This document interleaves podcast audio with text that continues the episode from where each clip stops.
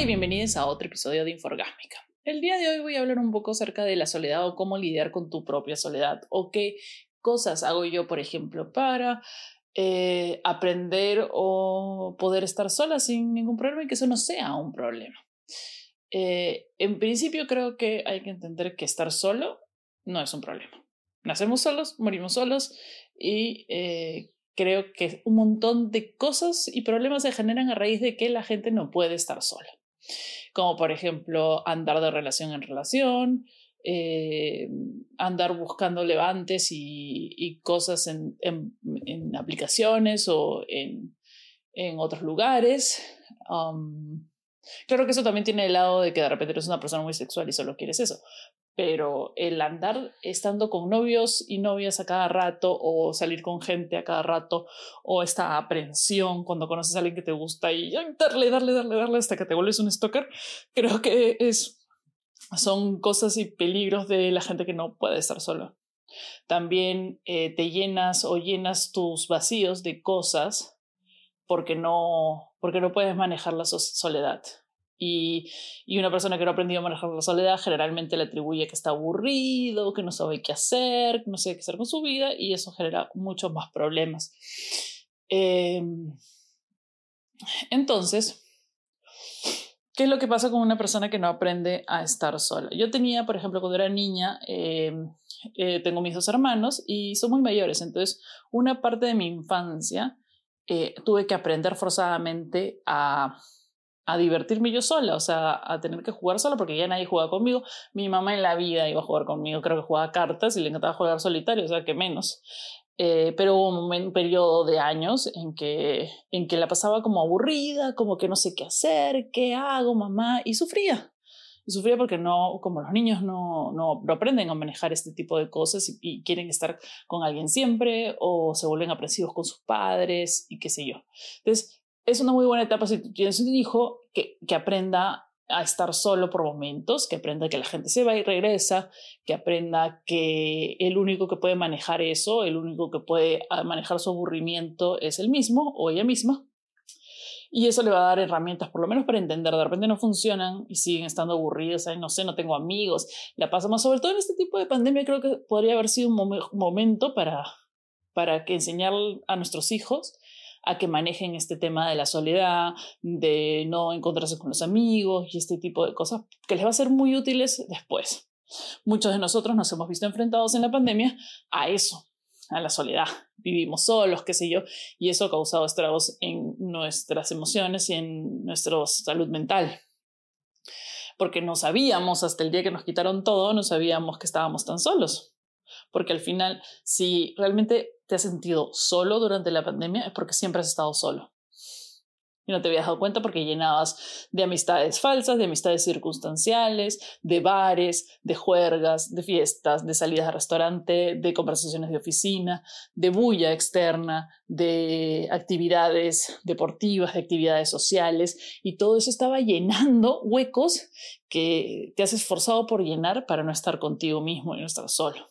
Eso es una de las cosas que sucede. La gente no puede estar sola, porque el momento que te quedas sola te enfrentas a ti, a tus monstruos, a tus miedos, a tus traumas, a tus temas, porque las voces de tu cabeza que te quieren tirar abajo, las voces de tu cabeza que te meten ideas locas, las voces de tu cabeza que están ahí todo el tiempo permanentemente, tienen espacio para hablar.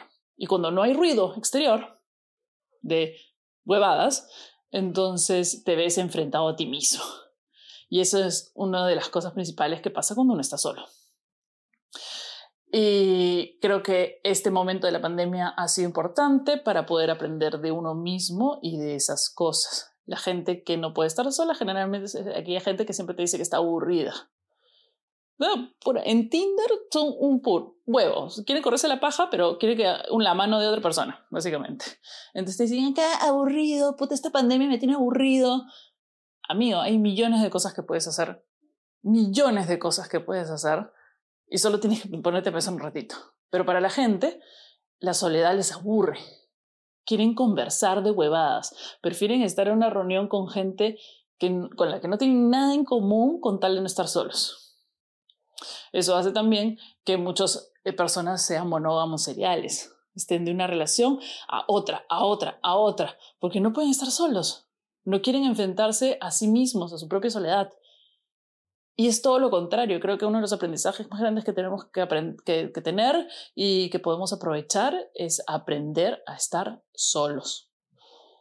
Porque la gente va y viene, el amor va y viene, las relaciones van y vienen, los hijos van y vienen. Pero tú y tú mismo tienen que estar juntos para siempre.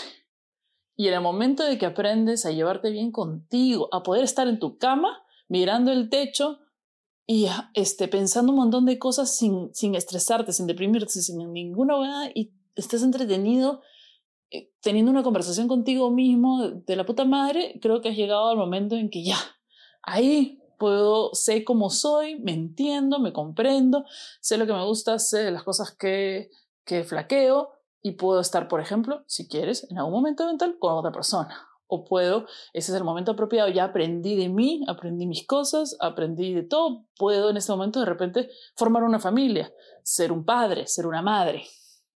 Eso es importante porque llenar huecos con cosas como la maternidad, el matrimonio, las relaciones y las actividades sociales o las actividades en general no es saludable. Porque en algún momento todas esas cosas se van a ir y de nuevo te vas a enfrentar a ti mismo y a tu soledad y ahí es cuando las personas mayores se deprimen porque no, su familia no está cerca, sus amigos ya, no, ya no los ven, eh, ya no puede realizar las mismas actividades que hacía, el deporte, no sé qué, y llegas a cierta edad, viejito, viejita, y no tienes nada porque no has cultivado a ti mismo, no, no te has cultivado a ti, al hecho de estar de repente una hora pensando en cosas sin conversar con nadie, eh, ese tipo de cosas llenar tu vida de actividades extracurriculares, que es lo que, pasa, que muchos padres le hacen a sus hijos, por ejemplo, en vez de tener que enseñarles a que aprendan a estar solos, que se entretengan con lo que encuentren o que busquen lo que quieran, en donde quieran para leer, para ver, para lo que sea que quieran hacer y que ellos estén tranquilos, les llenamos la vida y yo me confieso recontra culpable también les llenamos para no joder nuestra vida, les llenamos la vida de actividades. Entonces tienen de puta, desde las 8 de la mañana hasta el que se acuestan, actividad, actividad, actividad, actividad. Entonces, ¿qué pasa en la pandemia? Pobre chico, está acostumbrado a hacer un montón de cosas y ver amigos y estar así, y ya no tiene nada que hacer. Entonces se ve enfrentado a nada, a pensar, a pensar y a estar hablando consigo mismo. Y no entiende porque recién se está descubriendo. Entonces es todo un tema.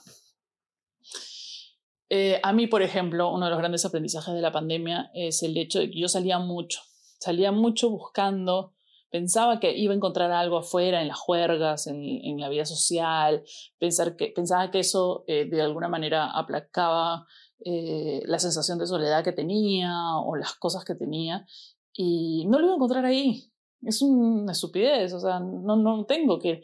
Y el no tenerlas a mano hace que uno se tome un tiempo a sí mismo. Y después que has encontrado, entendido, aprendido, ya puedes salir de nuevo a disfrutar de esas cosas en los momentos necesarios, en los momentos que realmente, ay, ahora sí me provoca ver a mis amigos.